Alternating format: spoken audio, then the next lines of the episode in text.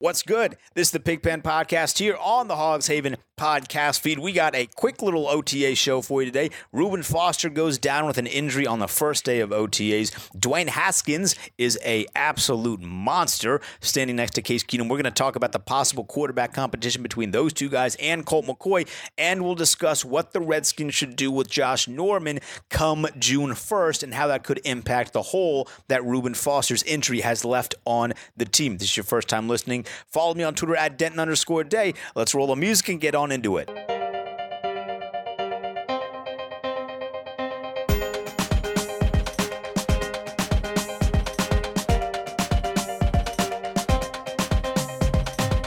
Into the Pigpen Podcast, a little early OTA edition of the podcast. Took a little bit of a hiatus between now and the draft because, well, not a lot of stuff happened. I mean, we signed our, our rookies, but that's really about it. If this is your first time listening, follow me on Twitter at Den underscore day. Uh, follow us on Hogs Haven at Hogs Haven. Subscribe to the podcast feed on Apple and on Spotify and wherever you get your podcasts. And then, of course, become a member on the actual site, hogshaven.com. So we're going to keep it a little short today because not really a whole lot going on but definitely uh, some big news. As I mentioned, Reuben Foster is likely done for the entire season with that ACL injury. Uh, so we got to talk about who's going to replace him, the possibility of moving on from Josh Norman, and we will get to uh, some thoughts on Dwayne Haskins and what he has done so far. But I guess because the Reuben Foster stuff is kind of the big news, that is where we will start on the third play from scrimmage during OTAs. He gets down. He goes down hurt with a knee injury. It seems like the Redskins have this happen all of the time. Uh, I can't speak to how other teams and other fan bases feel or how often this happens to them. But from our perspective, this seems to happen a whole lot, which sucks. And losing Reuben Foster in particular really, really sucks. We all at this point should understand the Redskins got him for a steal. Like they they sh- they it was a steal to get Reuben Foster, and we all know the reasons behind why it was a steal. Uh, but in the long term, it looked like this may actually be a win for the Redskins based on what at first was a boneheaded decision. So they had turned a boneheaded decision into a big win and then he goes down and he gets hurt, which sucks because I was really looking forward to Reuben Foster lining up with our linebacking corps because I think over this offseason, our corps of linebackers has gotten significantly better. And just as a football player, Reuben Foster was impressive at Alabama, eh, like really, really impressive at Alabama. And really, the, the off the field stuff kept him from doing a lot of good stuff with San Francisco. It, it made him fall in the draft and it kept him from really getting his feet under him. So I was excited to possibly see him get his feet under him here because that would have paid dividends for this Redskins team. Unfortunately, that is not the case. So we're not going to see him with Shaun Dion Hamilton or Mason Foster, but now we kind of have to fill the role that Reuben Foster would have played. So there are a couple there are a couple ways the Redskins can go about this. Uh, I mentioned Shaun Dion Hamilton and Mason Foster. They could just go with those two guys. They, just pair those two guys alongside Ryan Kerrigan and what will hopefully be Montez uh, Sweat on the other side. Him or, or Ryan Anderson. I imagine those two will will share snaps in the beginning of the season, but hopefully that ends up being uh, Montez Sweat for the long term. They could just stick with that and, and keep it as a uh, kind of an, an in house situation or they could go outside. Um, and we have that post June 1 deadline. We've already seen a couple guys around the league get cut. And I think that number is going to grow uh, as we get closer to towards June 1st. And I think it'll grow exponentially after June 1st. Now, the big question is is a middle linebacker going to become freed up? A, name that we recognize that we as fans and we as an organization say, oh, that's a guy we got to go after. I can't tell. I mean, there's there's really no telling at this point, seeing as it's only, I mean, it's May 21st. So we got a lot of time between now and that June 1st deadline. But it's a possibility that the Redskins could look to utilize. And there's also a couple free agents uh, that are in, in, need of a job. I mean, one of the big names, the most notable name I would say, is going to be Manti Te'o because I mean everyone knows the Manti Te'o story. Um, I'm not against him coming in to, to, to join our team. I don't think it's the best option in the world because he de- he hasn't really seemed to be exceptional as an NFL player and a great college career, but then that weird little uh, catfish incident really seemed to affect him on the field. Um, so I don't know if I want to bring Manti Te'o into the situation, but he is an option, and, and, it's nice to have options. The timing of this injury, while it does suck, because like I said, we seem to kind of be cursed when it comes to injuries. When we had the whole Junior Galette situation, who quite literally never really got to get his feet under him truly as a Redskins, which which sucks, but that's just how it was. He kept injuring his Achilles and his lower legs. We really never got his feet under him but it's better to have this injury happen now than at like week four of the preseason. So they do we do kind of have time to find a replacement if we decide to go that route. Or like I said, we could just keep this in house. But I guess it's better to have that injury occur now rather than in the preseason. But when that June 1st deadline comes, the Redskins could have uh, a lot more money come June 2nd in regards to whatever they decide to do with Josh Norman. That's a guy, Josh Norman's expensive. I think we all understand this. The Redskins gave him a massive contract when they signed him. At the time, it looked like a really good deal. Uh, we thought that the market was going to grow uh, for cornerbacks. So eventually, we thought that you know a lot more people would be getting paid Josh Norman type numbers. And he just came off a hell of a season and hell of a run in Carolina when he gave him that big contract. And then the market just didn't really uh, pop off for Josh Norman like we thought it would. He's still the highest paid corner in terms of in terms of total money uh, in in the contract and if we cut him now, we would save about $8 million.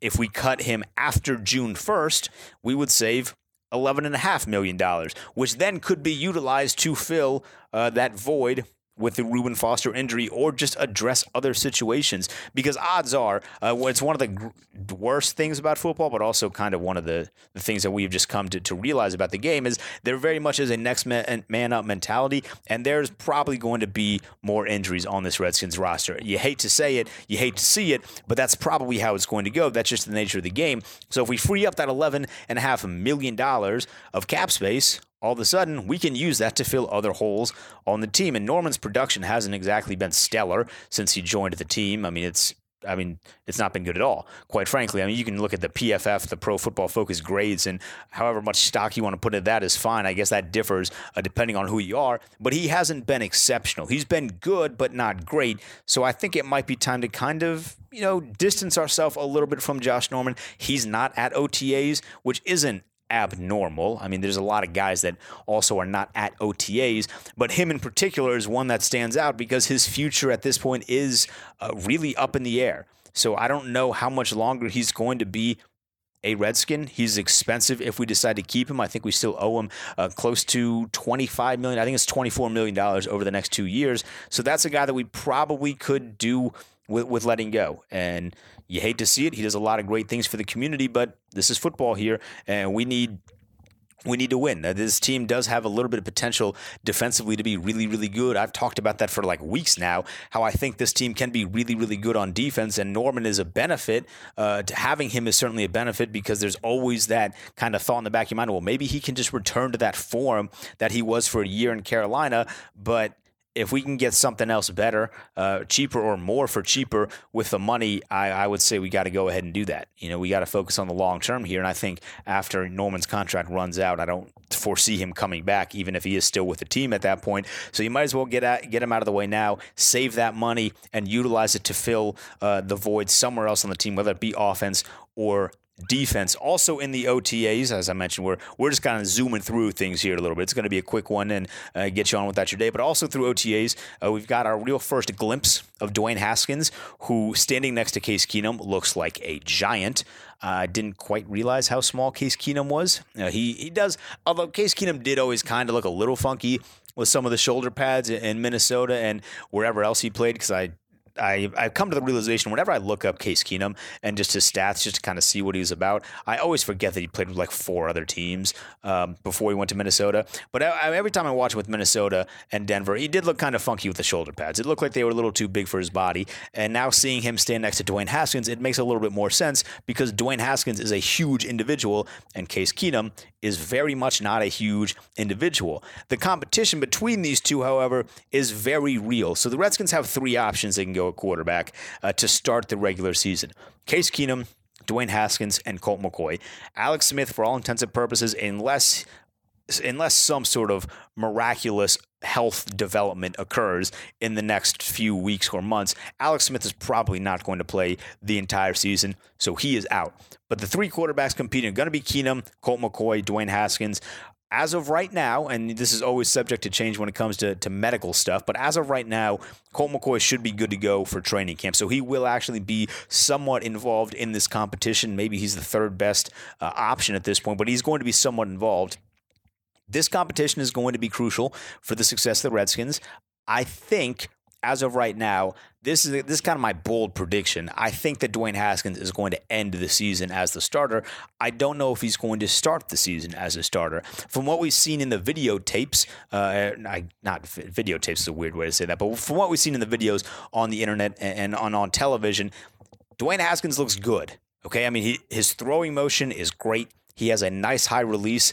I love his size. It looks like he's a little bit more mobile than Case Keenum. I'm not going to go and call him a dual threat quarterback like Stephen A. Smith, but it certainly looks like he's more mobile. The question is between him and Case Keenum, who is going to pick up the offense first? Who is going to pick it up faster? Because we know that Colt McCoy understands the Jay Gruden offense. No one has played in the Jay Gruden offense more than Colt McCoy has over the history of Jay Gruden's career running offense in the NFL. So he knows that inside out and backwards can the other two guys pick it up? Because we know there are some complexities in the offense, and we know that because Alex Smith, who is I would say one of the smarter guys in the NFL in terms of IQ, he struggled to pick the offense up a little bit. The Redskins did a whole lot of winning last year with Alex Smith, and they were at the top of the division, but we're not going to sit here and argue and say that Alex Smith had a mastery of that offense because he didn't.